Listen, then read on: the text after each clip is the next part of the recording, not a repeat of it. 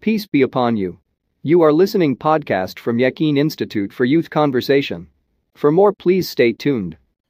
الحمد لله الحمد لله رب العالمين الصلاة والسلام على أشرف المرسلين وعلى آله وصحبه أجمعين أما بعد أعوذ بالله من الشيطان الرجيم بسم الله الرحمن الرحيم وقالوا كونوا هودا أو نصارى تهتدوا قل بل ملة إبراهيم حنيفا وما كان من المشركين സന്മാർഗിയാവാൻ ജൂതനോ ക്രിസ്ത്യനോ ആവുകയെന്ന് ഇരുവരും വാദിച്ചു എന്നാൽ ഋജുമനസ്കനായ ഇബ്രാഹിമിന്റെ സരണിയാണ് പിൻപറ്റേണ്ടതെന്ന് നീ പറയുക അദ്ദേഹം ബഹുദൈവാരാധകനുമായിരുന്നില്ല قولوا آمنا بالله وما أنزل إلينا وما أنزل إلى إبراهيم وما أنزل إلى إبراهيم وإسماعيل وإسحاق ويعقوب والأسباط وما أوتي موسى وعيسى وما أوتي النبيون من ربهم لا نفرق بين أحد منهم ونحن له مسلمون നിങ്ങൾ പ്രഖ്യാപിക്കുക.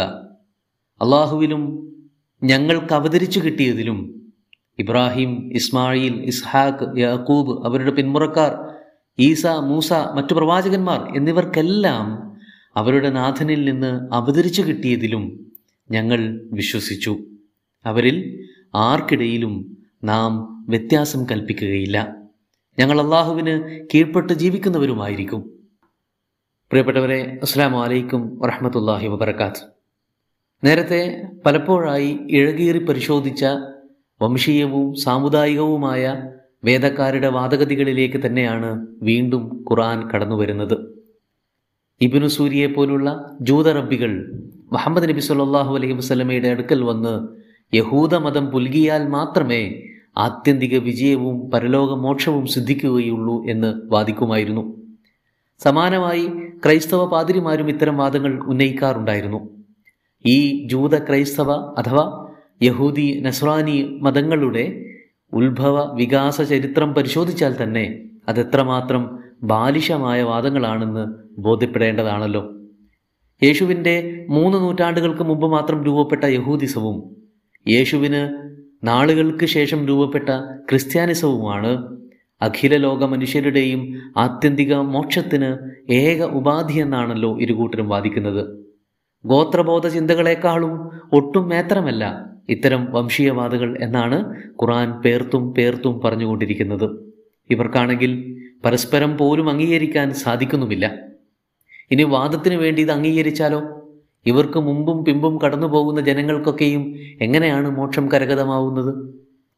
ഈ വക സങ്കുചിതത്വങ്ങൾ വകവച്ചു തരാൻ തങ്ങൾ ഒരുക്കമല്ലെന്ന് പ്രഖ്യാപിക്കാൻ മുഹമ്മദ് നബിക്ക് അള്ളാഹു നിർദ്ദേശം നൽകുകയാണ്. കുൽ ബൽ മില്ലത്ത ഇബ്രാഹിം ഹനീഫ. ഹനീഫായ ഇബ്രാഹിമിന്റെ സരണിയത്രേ മാർഗദർശനത്തിനായി പിൻപറ്റേണ്ടത്. ഹനീഫ് എന്നാൽ മറ്റെല്ലാ കാര്യങ്ങളിൽ നിന്നും വിരക്തനായി ഒരേ ഒരു കാര്യത്തിലേക്ക് മാത്രം ഫോക്കസ്ഡ് ആവുക എന്നാണ് അർത്ഥം ഉദ്ദിഷ്ട ലക്ഷ്യത്തിൽ നിന്നും ഒരു നിലക്കും ഡിസ്ട്രാക്റ്റഡ് ആകാത്ത വ്യക്തി എന്നും പറയാം. ഏകനായ അള്ളാഹുവിൽ മാത്രം ഏകാഗ്രതയോടെ തപസ്യയായി ജീവിതം കൊണ്ടുപോകുന്നവനായിരുന്നല്ലോ ഇബ്രാഹിം. തീർത്തും കളങ്കരഹിതമായ പ്രസ്തുത സരണിയാണ് സർവസത്യങ്ങളുടെയും ദർപ്പണമായ മാർഗം. സകല പ്രവാചകന്മാരിലും അവരുടെ സന്ദേശങ്ങളിലും വിശ്വസിച്ചിരുന്നവരാണ് ഹനീഫുകൾ എന്ന് പറയാറുണ്ട്. ഏകദൈവത്വത്തിന് സാക്ഷികളാകുന്നവരാണ് ഹനീഫുകൾ എന്നാണ് കത്താദ റഹ്മഹുല്ല പറഞ്ഞിരിക്കുന്നത്. ഹുനഫാഹുകൾ എന്നൊരു വിഭാഗം ജാഹ്ലിയ അറബികളുടെ കൂട്ടത്തിലുണ്ടായിരുന്നു. തിന്മകളിലൊന്നും അകപ്പെടാതെ പ്രത്യേകിച്ച് ബഹുദൈവാരാധനകളിലൊന്നും പങ്കെടുക്കാതെ ജീവിച്ചിരുന്ന ഒരു കൂട്ടരായിരുന്നു ഈ ഹനീഫുകൾ. അത്തരം ആളുകൾ എക്കാലത്തും എല്ലായിടത്തും ഉണ്ടായിരുന്നിരിക്കണം. വളരെ ന്യൂനാൽ ന്യൂനപക്ഷമായിട്ടാണെങ്കിലും. ഒമാ കാനമിനൽ അദ്ദേഹം ബഹുദൈവാരാധകനുമായിരുന്നില്ല. ഹനീഫിയത്തിന്റെ നേർ വിപരീത രൂപമാണ് ഷിർക്ക് എന്നത്. ഏകനായ ദൈവത്തിലേക്ക് മാത്രം ചാഞ്ഞ് ഏകാഗ്രമായി കളങ്കമേതുമില്ലാതെ വിധേയപ്പെടുന്നതിന് പകരം ആ ഇലാഹിൽ നിന്നും നിരവധി ഇതര ഘടകങ്ങളിലേക്ക് കൂറും ബാന്ധവവും കാണിച്ച് അവരെ ആശ്രയിച്ച് അവയ്ക്കൊക്കെയും വിധേയപ്പെട്ട് ജീവിക്കുകയാണല്ലോ ഷിർക്ക് എന്നത്. ഷിർക്ക് പ്രത്യക്ഷവും പരോക്ഷവുമായി സംഭവിക്കാം.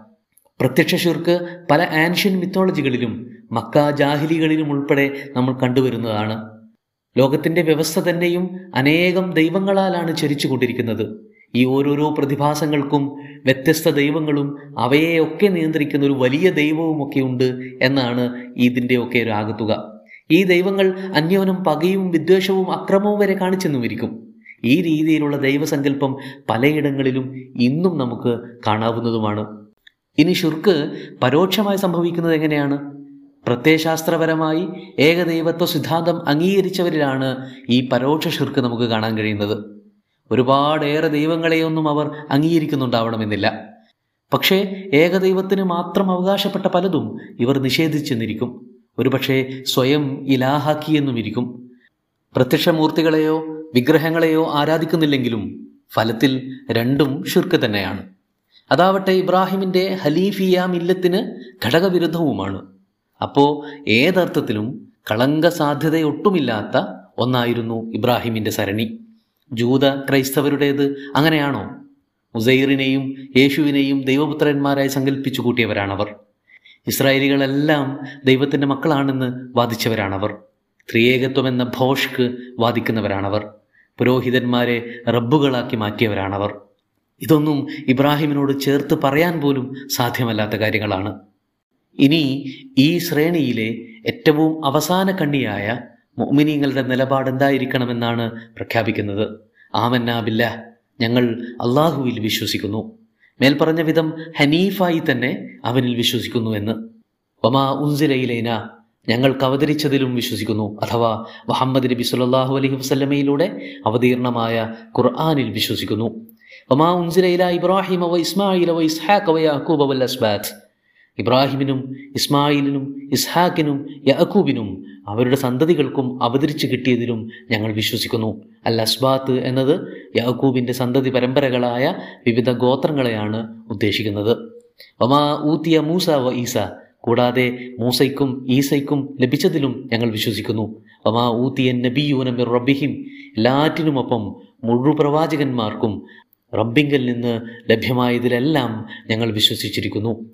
ഇബ്രാഹിമിന്റെ മില്ലത്താണ് തങ്ങൾ ഫോളോ ചെയ്യുന്നത് എന്ന് പറഞ്ഞതിന്റെ താല്പര്യമാണ് ഈ പറയുന്നത്. മറ്റിതര പ്രവാചകന്മാരെയൊക്കെ തഴഞ്ഞുകൊണ്ടുള്ള ഒരു സമീപനമാണോ ഞങ്ങൾ സ്വീകരിക്കുന്നത്? അല്ല.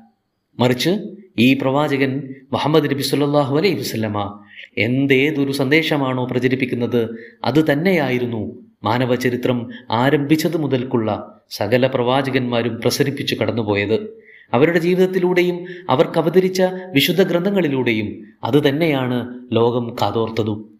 ഇസ്രായേലിയരുടെ കോണ്ടക്സ്റ്റിലായതുകൊണ്ടാണ് അവർക്ക് എളുപ്പം റിലേറ്റ് ചെയ്യാൻ പറ്റുന്ന പ്രവാചകന്മാരെ പേരെടുത്ത് പരാമർശിച്ചുകൊണ്ട് ആ സത്യം ഉറപ്പിച്ചു പറയുന്നത്. ലാ നുഫരിക്കു ബൈന അഹദി മിൻഹും.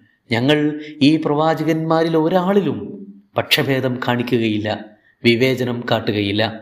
തങ്ങളുടെ താല്പര്യങ്ങൾക്കും ഭൗതിക നേട്ടങ്ങൾക്കും അനുഗുണമല്ലാതെ വരുമ്പോൾ പ്രവാചകന്മാരെ പോലും അറുങ്കൊല ചെയ്ത ഇസ്രായേലിയരുടെ മുഖത്ത് നോക്കിയിട്ടാണ് ഈ പറയുന്നത്. ചിലരെ വധിച്ചും ചിലരെ വാഴ്ത്തിയും കടന്നു വന്ന പാരമ്പര്യം ഞങ്ങൾ ആവർത്തിക്കുകയില്ല.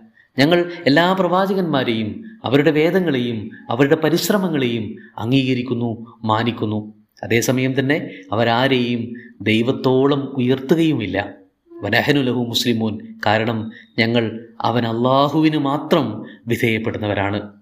ചുരുക്കത്തിൽ ഇസ്ലാം എന്നത് മുഹമ്മദ് നബിയിൽ നിന്ന് ആരംഭിക്കുന്ന ജീവിത വീക്ഷണമല്ല മറിച്ച് കാലാകാലമായി മനുഷ്യർക്ക് കൃത്യമായ ഇടവേളകളിൽ ലഭ്യമായിക്കൊണ്ടിരുന്ന ദൈവികാനുഗ്രഹത്തിന്റെ ആകത്തുകയാണത്. അതിന്റെ മൈൽ സ്റ്റോണുകളായിരുന്ന പ്രവാചകന്മാരെ ഒരു കാരണവശാലും അവഗണിക്കാനോ അവർക്ക് അവമതിപ്പുണ്ടാക്കാനോ ഒരു മോമിനിന് ഒരു കാരണവശാലും സാധ്യമല്ല. അതിപ്പോ നമ്മുടെ സ്വന്തം പ്രവാചകൻ മുഹമ്മദ് നബിയോടുള്ള ഹെയ്റ്റിന്റെയും വെറുപ്പിന്റെയും പ്രതികരണം എന്ന നിലയിലാണെങ്കിൽ പോലും സാധ്യമല്ല തന്നെ. അവരെ എല്ലാവരെയും നന്നായി സ്നേഹിച്ച് അനുഗമിക്കുവാനുള്ള സൗഭാഗ്യം നമുക്കുണ്ടാവട്ടെ എന്ന് മാത്രം പ്രാർത്ഥിച്ചുകൊണ്ട് ഇവിടെ ഈ സെഷൻ അവസാനിപ്പിക്കുകയാണ്. അസ്സാം വലൈക്കും വറഹമത്തല്ലാഹി വാബർക്കാത്തു